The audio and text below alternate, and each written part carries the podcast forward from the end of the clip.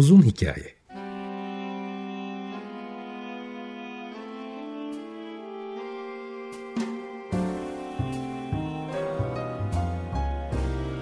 Sinir bilim, psikoloji, felsefe ve müzik.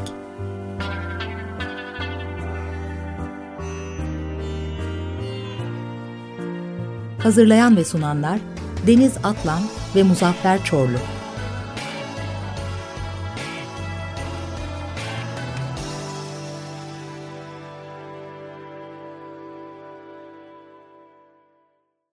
...95.0 Açık Radyo'dan, AçıkRadyo.com.tr ve onun uzun hikayesinden herkese selamlar tekrar. Bugün teknoloji felsefeleri konuşacağız, teknoloji felsefesini konuşacağız ve konuğum da doçent doktor Emre Şen. Emre hoş geldin. Hoş bulduk. Şimdi bu konu son zamanlarda benim seni takip ettikten sonra da gündeme gelen, hakikaten de konuşmak istediğim, bu programı yapmak istediğim bir programda. O yüzden öncelikle teşekkür ederim katıldığın için. Dilersen şöyle başlayalım. Hakikaten de günümüzde çok çok önemli bir yer kapladığını, akademilerin, üniversitelerin giderek daha fazla ders koyduğunu. Hatta burada Belçika'da da sen de programı yapmadan önce baktım. Teknoloji felsefe bölümünde artık hani benim zamanımda diyeyim, ben üniversitedeyken teknoloji felsefeleri diye bir dersi hatırlamıyorum ki felsefe bölümünde de dersler alırdık. Öyle bir şey yoktu. Fakat giderek ünlendi. Sanıyorum bunda belki Bernard Stigler'in de çok büyük bir katkısı olabilir. Çünkü senin de birazdan ayrıntılarını anlatacağın üzere ölümünden, ki 2 sene önce öldüğüne göre, ölümünden belki 10-15 sene öncesinde çok yoğun çalışarak 30'a yakın kitap üreterek bu konuda aslında bütün herkesin neredeyse dikkatini çekmişti. Şöyle yapalım. Önce kavramlarından başlayalım. Hakikaten biz teknoloji felsefesi dediğimizde tam olarak neyi kastediyoruz? Çok teşekkür ederim hocam. Öncelikle Açık Radyo dinleyicilerini sevgi ve saygıyla selamlıyorum ve özür dileyerek başlayayım. Sesim çok kötü, ailecek hastayız. Dolayısıyla hani siz kulağınızı biraz tırmalayabilir konuşma. Bahsettiğiniz gerçekten doğru. Çünkü teknoloji felsefesi diye bir ders ben de almadım. Ne lisanstayken, ne yüksek lisanstayken ve yavaş yavaş hayatımıza girmeye başladı. Dilerseniz ben buraya nasıl geldim? Yani teknoloji felsefesi çalışmaya nasıl geldim? Hem o parkuru anlatırken aslında biraz daha bu sorumuza da cevap vermeye çalışmış olayım. Öylelikle de bazı kavramları açarak ilerlerim. Şimdi ben aslında benim uzmanlık alanım fenomenoloji. Fenomenoloji çok teknik bir alan. Tabii burada hiç girmeyeceğim ama hani asıl önemli olan burada, hani aklımızda tutmamız gereken şey fenomenolojide bizim hani çevremizle olan ilişkimizde bende ne oluyor sorusunu sormak. Dolayısıyla ben hani kendimin dışına çıktığımda ve o kendimin dışındaki fenomenlerle ilişkimde bende ne oluyor sorusunu sormak. Bunu hatırlarsanız sizin Kaan Ökten Hoca ile yaptığınız programda Kaan Ökten ilk başta bunu böyle bir tarafta bir tür idealizm, bir tarafta realizm gibi açıkladığı bir giriş yapmıştı. İşte fenomenoloji tam da ona alternatif getirmeye çalışan bir felsefe alanı ve yaklaşık işte 100 yıldır devam ediyor. Şimdi ben bu sorudan hareketle başka alanlara gittim ve o alanlardan bir tanesi öncelikle imaj sorusuydu. Yani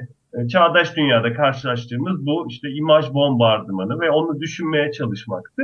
Bu imaj sorusu beni yavaş yavaş teknolojiye doğru götürdü.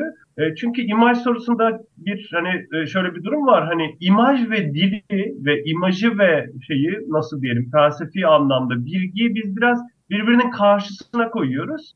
Platon'un mağara alegorisinden beri, değil mi? O imajların duvara yansıtılması fikrinden beri. Dolayısıyla imaj ve felsefe ilişkisi çok böyle uyumlu bir ilişki değil. Aksine bir zıtlık, karşıtlık var.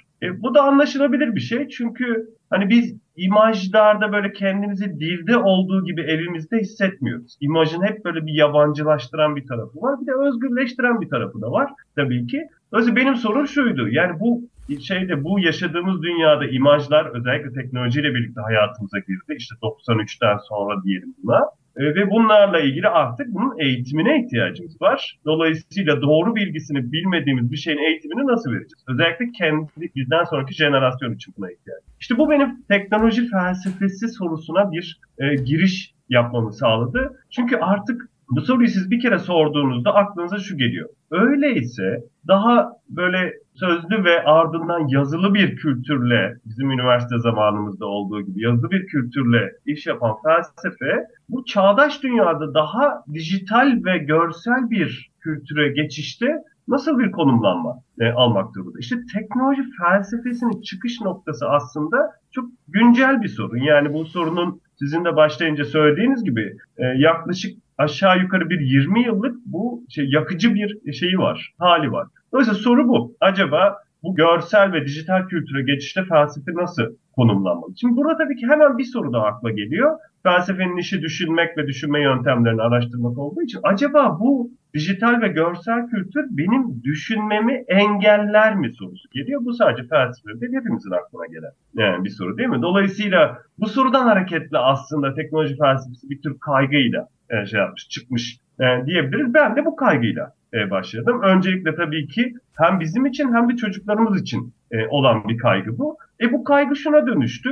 Öyleyse teknoloji felsefesini çalışabilmek için bu dijital dünyanın kendisini bir kavramsallaştırmamız gerekiyor. Özellikle dikkat ekonomisi dediğimiz şey bugün. Çünkü dijital dünya benim düşünmemi engeller mi dediğimde aklımdaki ilk çakan şimşek aslında dikkatimizin çalınması, değil mi? Dolayısıyla bu dikkat meselesi söz konusu olduğunda nasıl düşünebiliriz, nasıl kavramsallaştırılabiliriz diye düşünerek başladım ve böylelikle hani Bernard Stigler'e gitmiş oldum aslında. Çıkış noktam bu şekilde diye özetleyebilirim. Yani. Şimdi tabii özetten de anlıyorum bunu ama sana sorayım. Ben çünkü birazcık kendi bakış açıma çekeceğim konuyu ama sen oradan kendi bakış açını yansıtırsın. O da anlattığın şey, yani son kurduğun cümlelerde dijital teknolojinin diyelim insanın kognitif süreçleriyle nasıl ilişkiye girdiğinin sonuçlarından kaygı duyan bir ton vardı söylediğinde. Evet.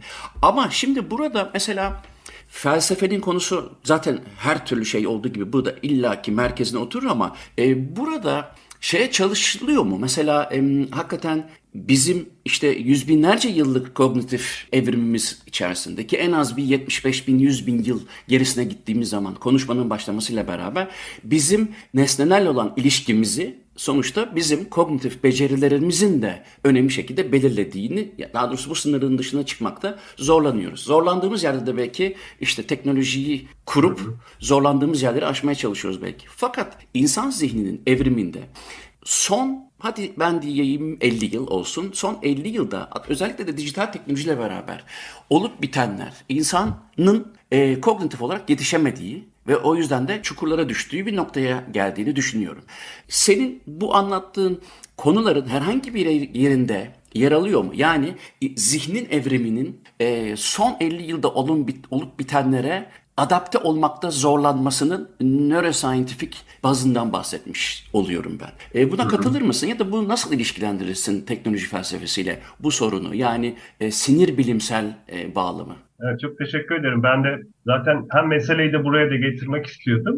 Özellikle bu sinir bilimsel bağlamda Maryanne Wolf diye bir araştırmacı var biliyorsun. Türkçe'de de işte Proust ve Mürekkep Balığı, işte Okuryazarlığın Tarihi diye bir kitap çıktı. Aslında lafı biraz oraya getirmek istiyorum. Dolayısıyla sorduğun soruyu şöyle reformüle edeyim. Ya bugün ne olduğunu anlamak istiyorsak nasıl başladığına da odaklanmamız. Yani hani geçmişe doğru odaklanmamız gerekiyor ki bu aslında elbette antropolojinin bir meselesi ama mesela işte Bernard Stigler de bunu yapacak ve bu aslında felsefeciler için önemli bir şey. Çünkü şunu anlıyoruz, biz felsefe tarihinin kendisine gittiğimizde özellikle mesela işte Platon'un teknik ve bilgi arasında bir karşıtlık koyduğunu fark ediyoruz. Özellikle işte bilenler bilir, Platon'un Fedrus diyaloğunda Sokrates, o da aslında bizim kaygılarımızı duyuyor. Ama o bu sefer sözlü bir kültürden yazılı bir kültüre geçişin kaygılarını duyarken şöyle söylüyor. Yani aslında bu yazı dediğimiz şey bir teknik olarak bir farmakondur. Farmakon demek hem ilaç hem de zehir demek değil mi? Bir ilacı fazlasıyla alırsanız zehir haline de gelebilir. Sokrates hani 3 etapta şöyle reformüle ediyor soruyu. Diyor ki yani biz sözlü kelimeleri kullandığımız ama bunlar yazılı kelimeler gibi değiller. Aynı zamanda yazıyı kullandığınız zaman zihnimiz tembelleşiyor. Yani aklın işte etkin faaliyeti azalıyor. Ama bunlardan daha önemli bir şey var ki canlı konuşmadaki mesela şu anda yaptığımız gibi o diyalog boyutu, diyalojik kuvveti azalıyor. Ve dolayısıyla Sokrates itiraz ediyor ve diyor ki aslında yazı, ruhu, aklı tembelleştirir. Bu aslında hafızanın ilacı değildir. Dolayısıyla mahkum ediyor. Felsefe diyelim tekniği mahkum ediyor. İşte burada antropoloji devreye giriyor. Bu yüzden Bernard Stigler'e gittim ben zaten. Çünkü belki de hani böyle bir pozisyona karşı sizin dediğiniz gibi daha geçmişe gitmek lazım. Bir antropolog var. İşte 1945-50'lerde yazmış olan André Leroi-Gourhan.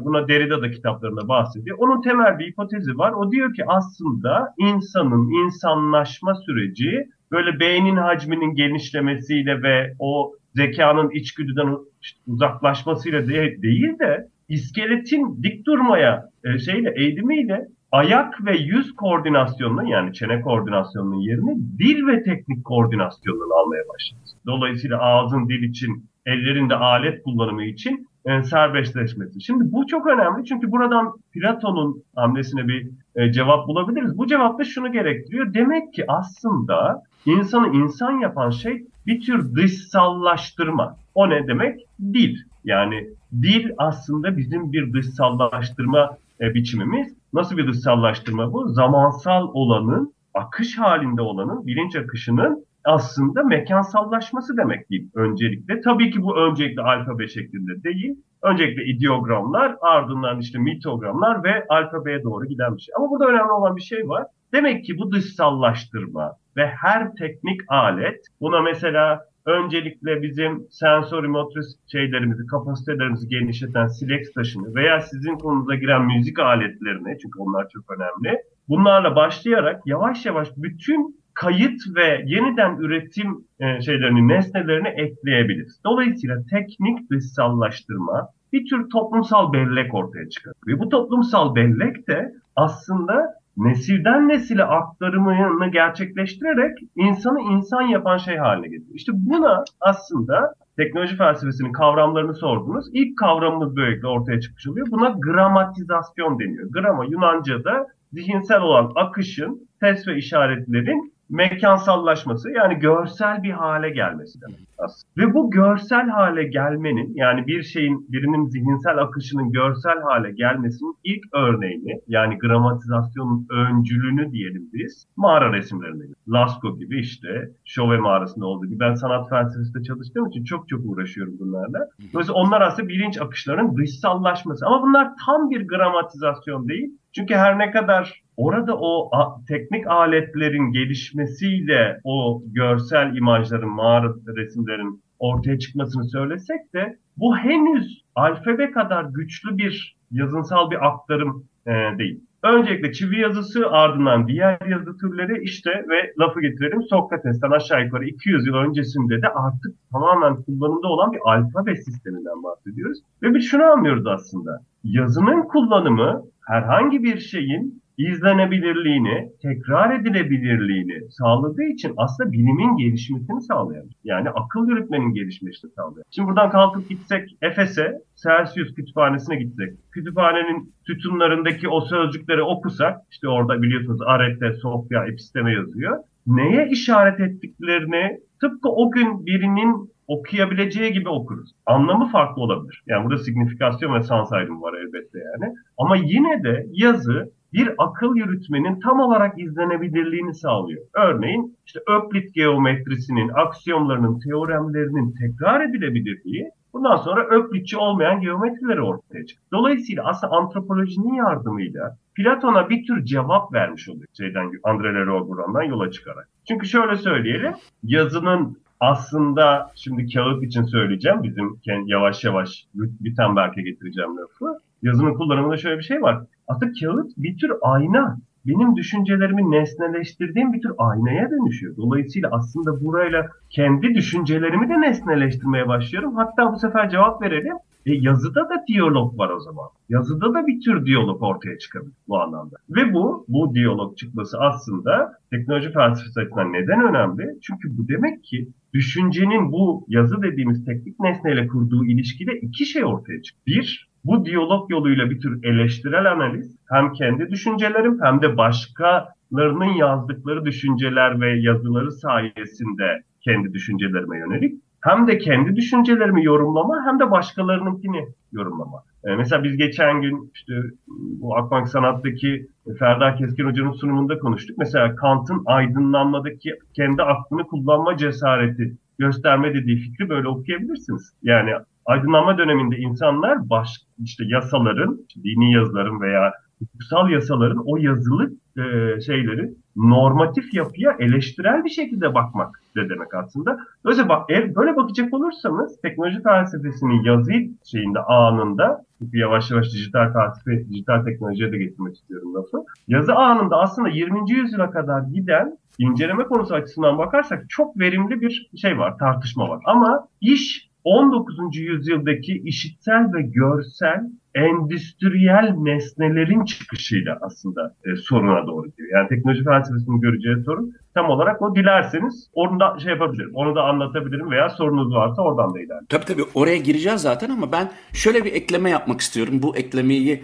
doğru anlamışsam eğer söylediklerini, hani tekrar en başa döneyim. Homo erectus, evet, işte diyelim ki işte 2,5-3 milyon yıl öncesinde artık ellerimiz serbest kaldı ve bunun avantajları. Fakat her bir avantajın dezavantajı olmak zorunda ki orada da işte insan yavrusunun erken doğumu çok büyük ihtimalle işte iki ayak üzerinde olmaktan kaynaklı sebeplerle bu sefer de doğan çocuğun çok uzun süre fizik ve psikolojik yardıma muhtaç olması durumu da söz konusu ve bunun da zaten getirdiği belki hani konuyu Freud'a, Lacan'a kadar getirecek günümüzde uğraştığımız psikanalitik sorunların da belki bir ihtimal bu iki ayak üzerine kalk atmamızın bir şeyi bile var. Daha doğrusu sebebi bile olabilir. Ama nasıl yazıda bir hafıza varsa, doğru mu düşünüyorum? Emre Hocam sen söyle. Çünkü ben tamamen başka bir perspektifle söyleyeceğim. Paralellik gördüğüm için senin o paralelliği kurmanı isteyeceğim. O da şu.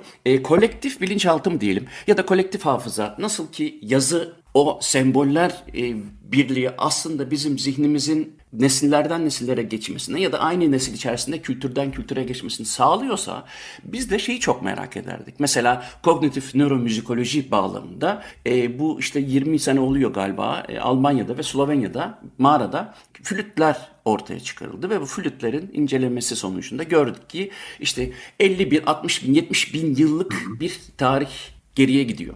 Ve de şimdi şurada şöyle bir şey çıkıyor. Bir müzisyen, bir nöromüzikolog olarak şeyi düşünüyorum. Bundan 50 bin yıl önceki bir insan hangi sesleri duymak istiyor olabilir? Çünkü flüt yapılmış, leylek kemiğinden, leylek kanadının kemiğinden delikler açılmış.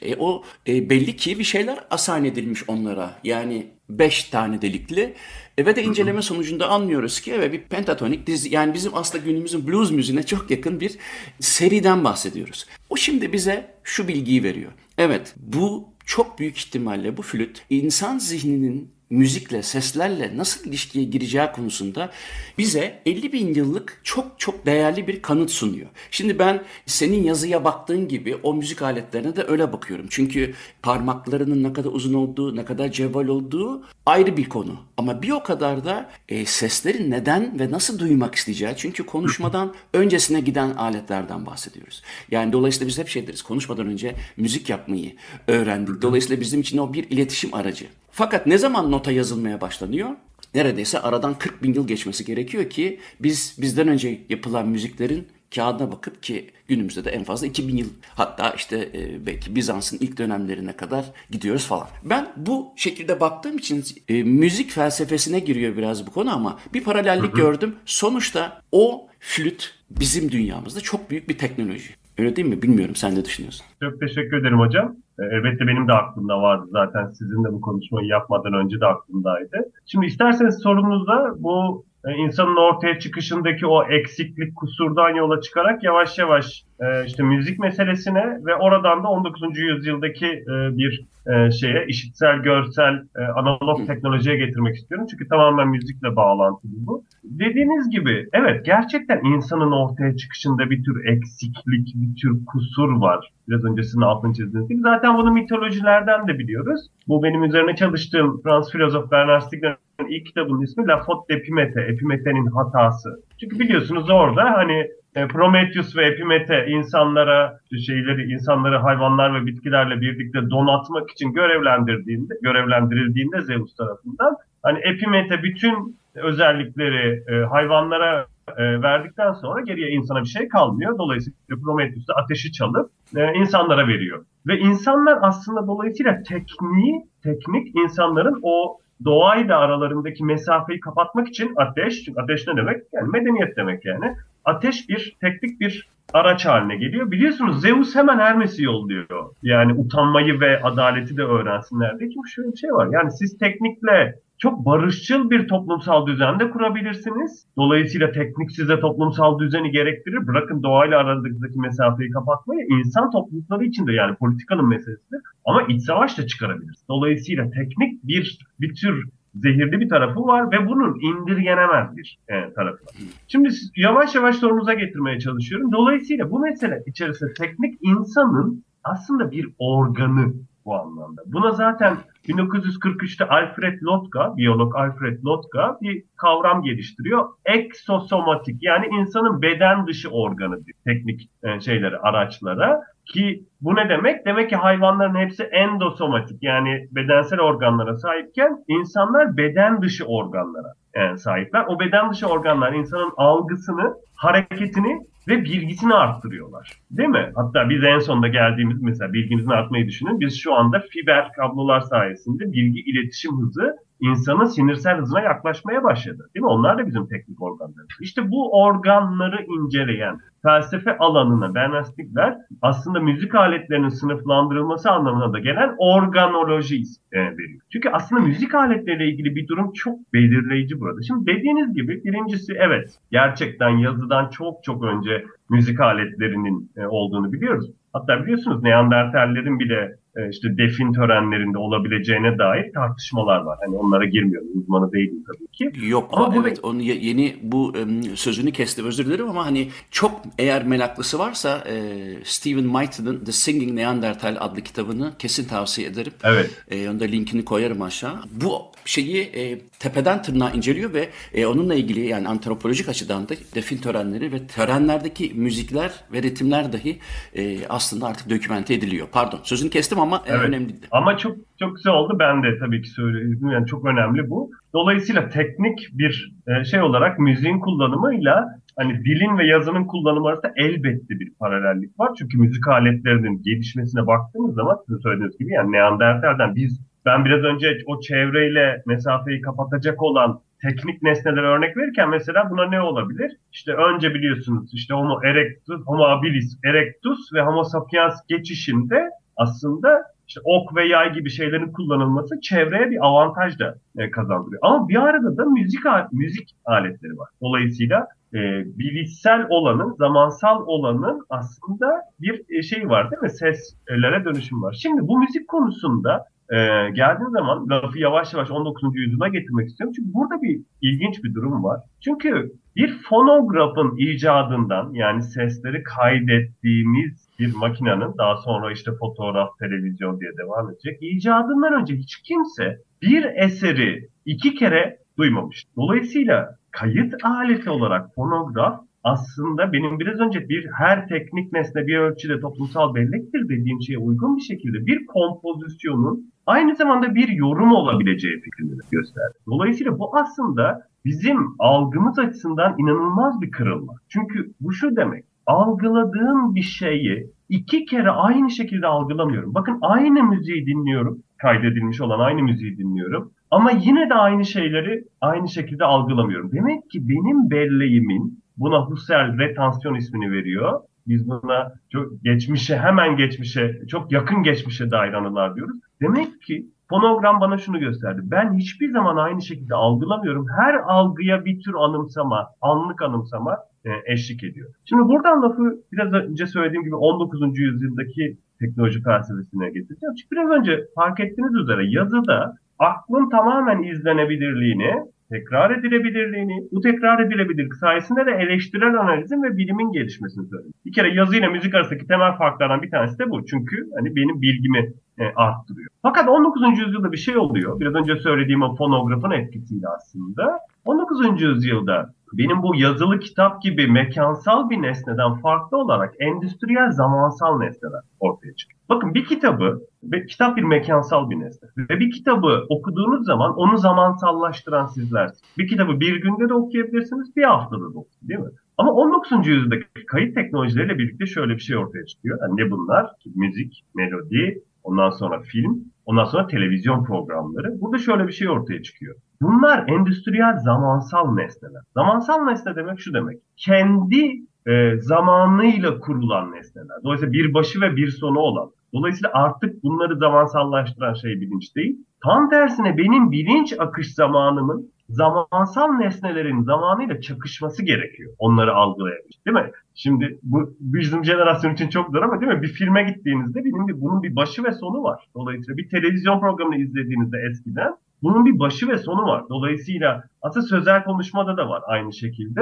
Dolayısıyla hani bunu durdurup böyle bir başına alamıyorsunuz ama yazıda bunu yapabiliyorsunuz, değil mi? İşte 19. yüzyılın analog dijital teknolojileri bizi aslında bilinç zamanımızın endüstriyel zamansal nesnelerle çakışması gereken bir dikkat fikri oluyor. Dolayısıyla dikkatimiz emiliyor aslında bu zamansal nesne. Ama bu tabii ki teknolojik ve sembolik anlamda çok iyi bir şey de olabilir, kötü bir şey de olabilir. Dolayısıyla herhangi bir yargılama yapmıyorum burada. Ama en azından şunu anlatmaya çalışıyorum. Endüstriyel zamansal nesnelerin tüketim davranışları olarak kullanılmaya başlanması işte orada teknoloji felsefesi açısından temel bir sorun ortaya çıkmıyor. Çünkü artık o zamansal nesnelerin tüketiminde bir tarafta profesyonel üreticiler, bir tarafta da proleterleşmiş tüketiciler ortaya çıkıyor. Buna mesela Stigler sembolik sefalet ismini veriyor. Artık siz sembolik üretime katılamıyorsunuz. Monopol bir üretici ve geniş tüketici kitleleri haline geliyor. Şimdi neden teknoloji felsefesi çalışıyoruz peki bugün? Tam da aslında 1993'ten sonra olan şey bunu kırdı.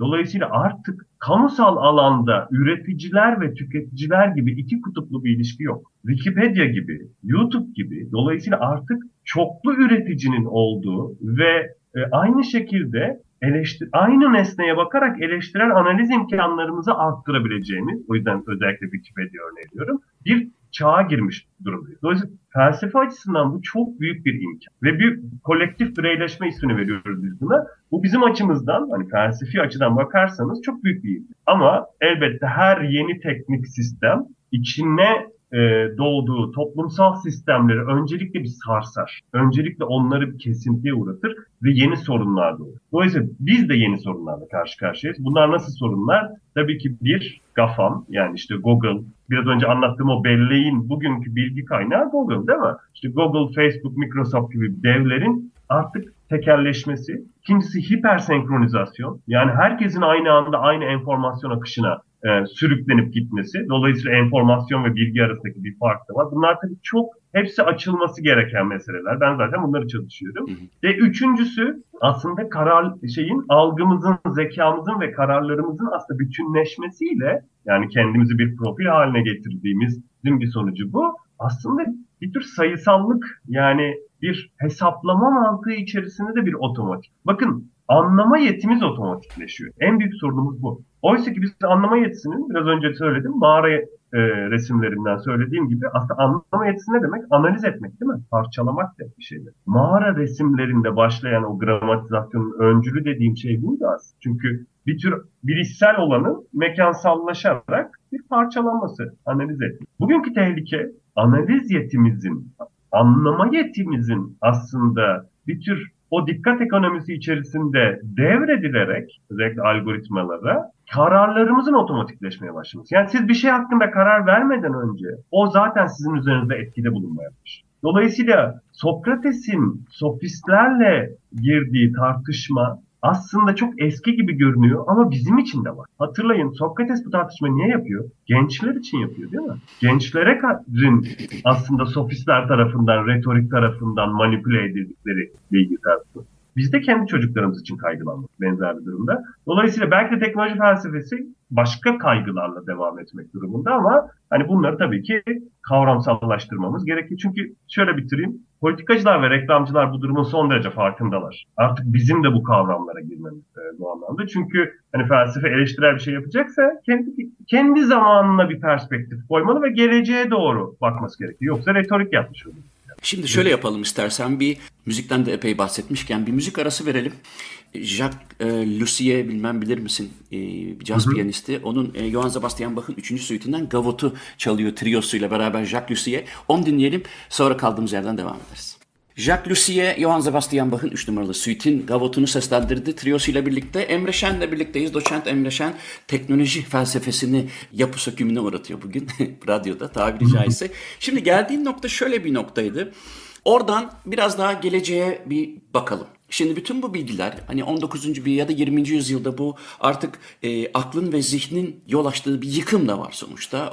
Belki hani o Stigler'e de bağlayabilirsin, sen bilirsin. Hı-hı. Ama iki tane şey soracağım. Bu durduğun yerden baktığında şimdi benim gördüğüm kadarıyla evet çok romantik geliyor kulağa, yazıyı bulmak, müziği bulmak, onlara olan ihtiyacımız vesaire, bizim aslında harici bir bellekle hayata devam etme avantajlarını yaşıyoruz. Böylece RAM'den yememiş oluyor zihin. Hı-hı. O working memory denen şey evet çok hızlı fakat çok dar kapsamlı, anlık, aynı bilgisayar teknolojilerinde belki RAM'e benzetilebilir ama Hı-hı. harici hafıza daha büyük bir, yani hard disk gibi bir şey. Dolayısıyla bunun içine konuyor fakat yeni teknolojiler tamamen, belki sinir bilimsel bir bakış açısı olacak bu ama insanın mümkün olduğunca harici bellek üzerinden gitmesine motive ediyor. Bundan 50-60 yıl sonra bu kadar hızlı gelişen ve brain plasticity denen o beynin yeniden bağlantılar kurup öğrenebilme esnekliği diyelim, aslında çok büyük bir dert açacak gibi geliyor. Yani ben o açıdan birazcık pesimistlerin olduğu taraftayım.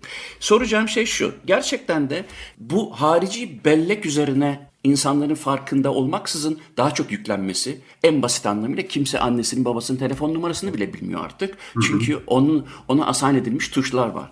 Hem bu tehlikeyi, benim gördüğüm şeyi, tehlikeyi değerlendirmeni isteyeceğim.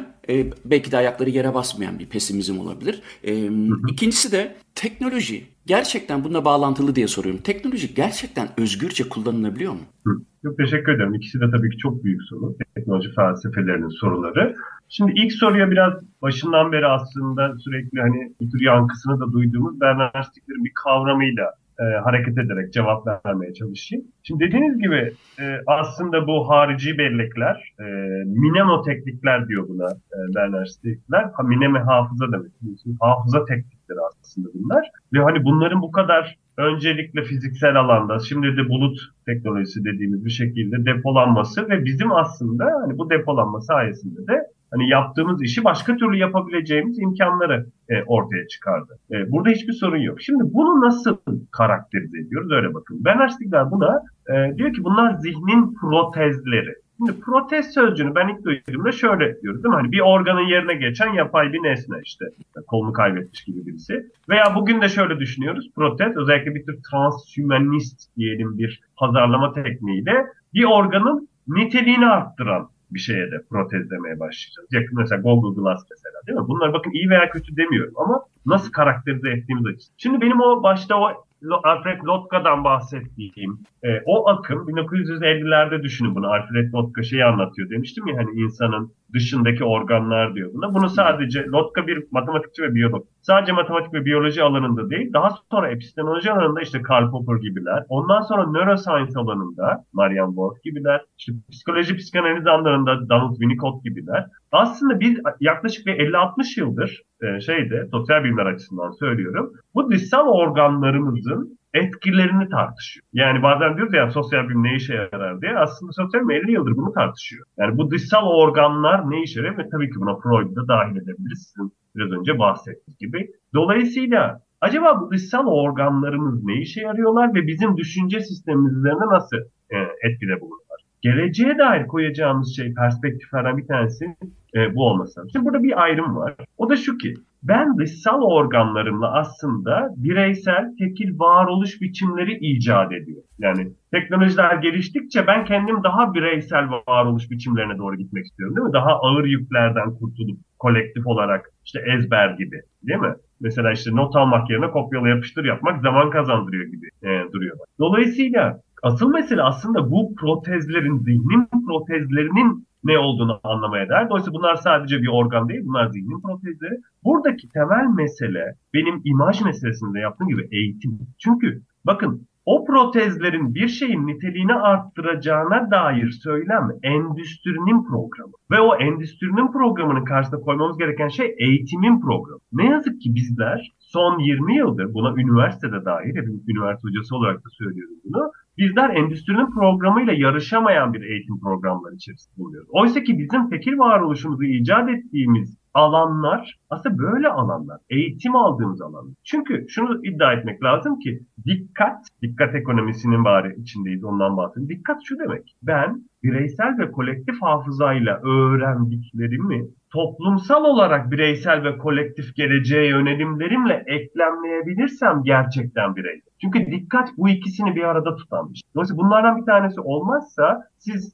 dikkat ekonomisinin bir tür, yani bilincinizin zamanını bir tür tüketim nesnesi haline gelebilir. Dolayısıyla hani burada biraz hani bu adım adım, Stigler farmakoloji ismini veriyor. Adım adım aslında şeye gitmek lazım. Analizle gitmek lazım. Bu analizde tabii ki lokal olması. Öncelikle lokal olması gerekiyor. Bu da bunun. Şimdi ikinci soru için söyleyeceğim. Aslında bizim sorduğunuz soruyu Günter Anders 1970'te bu insanın eskimişliği diye çok büyük bir kitabı var. 3 ciltlik. Orada soruyor. Yani biz özgürce kullanabilir miyiz? O çok pesimist. Çünkü şöyle söylüyor. Artık diyor tarih tekniğin tarihi haline gelmiştir. İnsan da bu tarihe iliştirilmiştir. Dolayısıyla insanın teknik karşısındaki durumu işte proleterlerin, egemen sınıfın karşısındaki durumu gibidir Günter Anders. Ve hani bu pesimist şeyden de gitmiş oluyor. Ama biz şunu biliyoruz ki 93'ten sonra bakın Wikipedia gibi, yani HTML'in aslında yazılabilir olduğu bir şeyi de, platformların da varlığını biliyoruz. Dolayısıyla bizler sadece okuyucu değiliz. Sadece tüketici değiliz. Bizler aynı zamanda aktif kullanıcılarız. Wikipedia'nın bugün dünyada yaklaşık 8.000 tane aktif editörü var. Değil mi? Bu sadece bir örnek. Mesela ben derslerimde de şeyi çok kullanırım, yani ortak yazma. Çünkü ortak yazma dijitallerin bize, dijital şeylerin sunduğu bir şey. İkincisi hani bakın başka şekilde de düşünebiliyoruz. İmajları düşünme şey olarak da kullanabiliriz. Çok kullanmaya başladım yine derslerde bunları. Dolayısıyla demek istediğimi anlıyorsunuz değil mi? Bakın özgürce tekniği kullanmak aslında ancak kolektif olarak, teknik olarak, bireysel olarak bunu yapmamız mümkün gözükmüyor. O yüzden Günter Anders bireysel tarafta. Oysa ki kolektif bireyleşme demek, felsefe demek aslında. Yani bilginin paylaşımı aslında. Tekniğin özgür kullanımı haline gelebilir. Neye karşı? Standartlaşmaya, tek tipleşmeye karşı, değil mi? Profil olmaya karşı. Dolayısıyla aslında kavram üretmeye karşı. Mesela algoritmik yönetimsellik çalışıyorum ben uzun zamandır.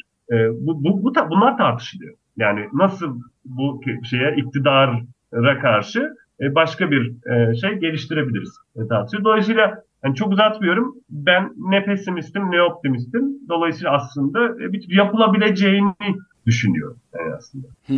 Belki anlattıklarından da motive oldum şimdi. Düşündüğüm bir şey vardı. O sanıyorum sizin de alanınızda. Akıl mı? İşte akıl, zihin, kognitif süreçler mi? Yoksa teknik mi? Günter kimdi? Onu ben daha önceden... Anders.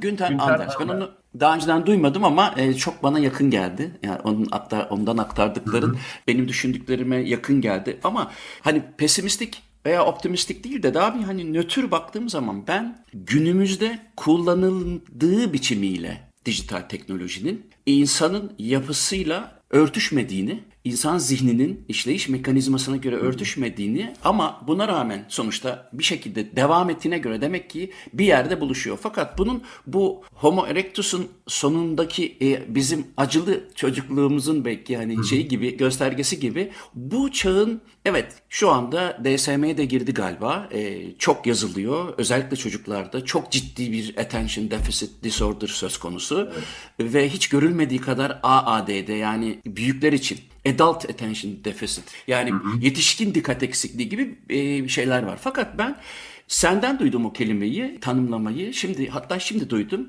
Dikkat ekonomisi dikkatimi çekiyor. Çok kullandığım bir şey. Bunu da bir atsana çünkü bir soru soracağım. Eğer o kelimeden doğru şeyi anlamadıysam sorum saçma olacak. O yüzden onu bir açar mısın? Dikkat ekonomisiyle neyi kastediyorsun? Tamam. Şimdi öncelikle o konuşmanın başındaki söylediğini, o akıl teknik tartışmasıyla ilgili kavramsal bir şey söyleyip dikkat ekonomisine getirmek istiyorum.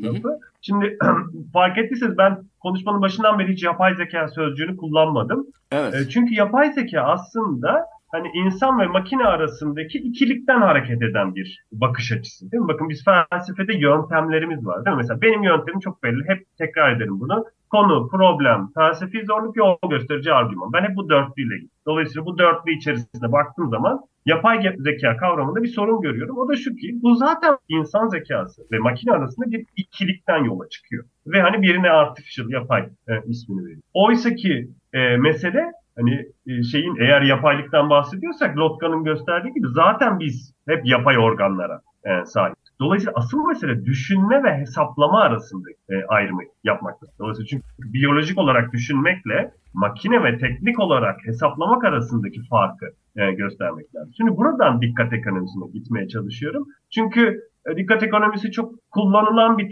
terminoloji ama hani ben teknoloji felsefesi açısından ne olduğunu anlatacaksam şöyle söyleyebilirim. Şimdi Marx'ın Alman idealizminde bahsettiği o proleterleşmeye biz beceri bilgisinin proleterleşmesi ismini veriyoruz, değil mi? Ben becerimi makineye devrediyorum ve böylelikle proleterleşiyor. Şimdi 20. yüzyıl, yani ondan sonra gelen ikinci bir kapitalizm okuması da şunu gösteriyor. Aynı zamanda bizler yurttaş olma bilgimizi ve yaşam bilgimizi de aslında tüketici olmaya indirgediğimizde de proleterleşiyor. Biraz önce anlattım hani o profesyonel üreticiler ve proleterleşmiş tüketiciler anlamında. Şimdi 21. yüzyıldaki sorunumuz ise sadece beceri bilgisini, yaşam ve yurttaş olma bilgisini değil, aynı zamanda kuramsal bilginin de proleterleşmesi. Mesela bu The Wire dergisinde çıkan Chris Anderson'un bir makalesi var, The End of Theory diye, şey anlatmaya çalışıyor. Yani nedenselliğin, modellemenin yerini korelasyonlar almaya başlar. İlgilenenler bakabilir ona. The End of Theory, The Wire dergisi, dijital bir dergi orada çıktı. Kuramsal bilginin proleterleşmesi şu demek. Aslında biraz önce o Sokrat'ın o kaygılarıyla söylediğim şeyin aslında kuramsal bilgi açısından baktığımız zaman sizler hani neden sonuç ilişkileri, yani bir şeyin nedenini aramak yerine aslında bir şeyle bir şey arasındaki ilişkiyle yetinmeye başlıyor. Bu ilişkiyle yetinme biçimi aslında bir tür çok, yani olgunlaşmamış bir tür enformatik bir bakış açısı. Ve bu bakış açısı aslında tüketildiği sürece aslında yararlı olabilir. Mesela enformasyon böyle bir şey, değil mi? Enformasyon yayılma hızına göre değer kazanır, değil mi? Zamansal olanın yayılma hızına göre değer kazanır. Şimdi dikkat ekonomisinde kastedilen şey sadece benim tüketime yönelik davranışlarımla beni dikkatimi emen, absorbe eden bir şey değil. Aynı zamanda bilme faaliyetiminin de bir tür dijital teknolojiye adapte olmaya zorlayan bir şey. İşte adapte olmaktaki sorun şu. Çünkü ben teknolojiye adapte olmak zorunda değilim bilmeye edineyim. Ben teknolojiyi tam tersine içselleştirerek ve yeniden dışsallaştırarak aslında kolektif bireyleşmeyi kurabilir. Dikkat ekonomisi yeni içselleştirmeye izin vermeyen ve sadece adapte olmaya zorlayan bir ekonomi. Bu anlamda dikkatimiz elbette bir tür metaya dönüşüyor. Şimdi sadece sorun bizde değil. Sorun bizim çocuklarımızda. Çünkü artık bütün bu dijital ekranlar ve çocukların ekranlarla geçirdiği zaman onların yaşamlarında bir tür storytelling haline geliyor. Dolayısıyla kendi yaşamlarını ve aile hayatını ve çevreyi gördükleri o gerçekliğin dışında bir tür storytelling faaliyeti onlara bir şeyler anlatıyor ve bizden daha iyi anlatıyorlar dikkatinizi. Çünkü dikkatlerini daha iyi emiyor çocuk. Dolayısıyla asıl sorun dikkat ekonomisinde sadece biz değil, bizim çocuklarımız aslında. Ve hani gidişata bakacak olursanız dikkat ekonomisinde dediğim gibi bu sadece bir tüketim meselesi değil, bu politik bir mesele. Çünkü biraz önce söylediğim politikacılar ve reklamcılar bunun son derece farkındalar. Algoritmik yönetimsellik tartışması da buradan geliyor. Dolayısıyla hani bizim biraz daha sizin o bahsettiğiniz haklılıklar itibariyle de konuşacak olursak hani felsefi olarak kavramlarımızı artık bunlarla test etmemizde fayda var. Zaten benim çıkış noktam olan fenomenolojinin yaptığı şey de başından beri bu. Biz bir yüzyıldır bunu yapıyoruz. Sadece günümüze adapte olmadan bir şey var, bir fikir var. Dolayısıyla aşağı yukarı böyle biraz daha vulgarize edebilirim belki dikkat ekonomisi kavramını. Yani o zaman o şey sorusuna ben tekrar geleyim. Hani teknolojinin özgürce kullanılıp kullanılmadığı konusundaki aslında bu söylediğin argümandan yola çıkarsam soruya hayır cevabını verdiğini hissediyorum. Hayır, özgürce kullanmıyorsun. Daha doğrusu sanki biraz daha oraya meylediyormuş gibi. Doğru mu anlıyorum? Anladım. Ya ben kavramsal olarak şöyle söyleyeyim. Teknik bir farmakon, değil mi? Farmakonu hatırlıyorsunuz. Hem ilaç hem zehir anlamında. Şunu unutmamak lazım. Farmakonun zehirleyici boyutu hiçbir zaman şey yapılamaz. Minimuma, sıfıra indirgenemez. Dolayısıyla tekniğin zehirleyici tarafı, bugün için söylüyorum, sıfıra indirgenebilecek bir şey değil. Dolayısıyla o tetikte olma durumunda bizim de ihtimam göstermemiz gerekiyor. Biraz daha örnek vereyim. Ben bunu işte 2022'de, değil mi, böyle bir tartışma yapıyoruz. Edmund Husserl 20. yüzyılın başında bilim için aynı şeyi söylüyor. Değil mi? Ondan sonra atom bombası ve bilimin ortaya çıkışı, işte Paul Valéry 1919'da yazdığı işte Zihnin Krizi eserinde çok benzer bir şey söylüyor. Dolayısıyla aslında düşünürler felsefe tarihi boyunca farmakonun bu indirgenemez, bu zehirleyici boyutu hakkında konuştu. Yani sosyal bilimler açısından söylüyor. Bu yüzden de biz tekniğe bir farmakon olarak bakarsak aslında hani özgürce kullanıp kullanmama fikri de aslında hep bir akıl yürütmeyle ilerleyecek bir şey haline gelir. Ama sorun şu ki biraz önce sizin söylediğiniz sorun gelecek nesiller. Çünkü geç kalıyoruz. Sorun şu, bunun üzerine düşünmeye geç kalıyoruz. Dolayısıyla bu angaje olmamız gereken bir felsefe. Hiç beklenmez değil mi? Teknoloji felsefesi çalışan birinin böyle ne bileyim yapay zeka falan çalışırken daha rahat olması beklenir. Çünkü daha yeni diyorum yani çok geçmişi çok uzun değil 20. yüzyıldan alacaksak yani. Ama teknoloji felsefesi çalışırken düştüğünüz bir durum var. Çok acil. Bizim bu meseleyle şu anda hesaplaşmamız lazım. Çünkü bir 50 yıl sonra artık başka bir şeye dönüşecek. Yani mesele özgürce kullanmadan bunu anlıyorum artık. Yani o özgürlük determinizm şeyinde ikili içerisinde düşünecek olur. Yani o hani iki tane şeyden bahsettin. Bunu iyi kullanan, farkında olan, ayrıntılarını iyi bilen bir politikacılar bir de reklamcılar dedin. Şimdi dolayısıyla işin bir tarafında para söz konusu. Öbür tarafta da güç ve iktidar söz konusu. Bu zaten iki nesnenin diyeyim bir şeyleri ıskalama ihtimali yok. Zaten onları hiç kaçırmayacağından eminim. Bu bağlamla bitirmiş olalım. Madem ki politika ya da politikacılar ve reklamcılar bütün bu işlerin ya da ne olup bittiğinin farkında kurnaz, cunning işler yapıyorlarsa...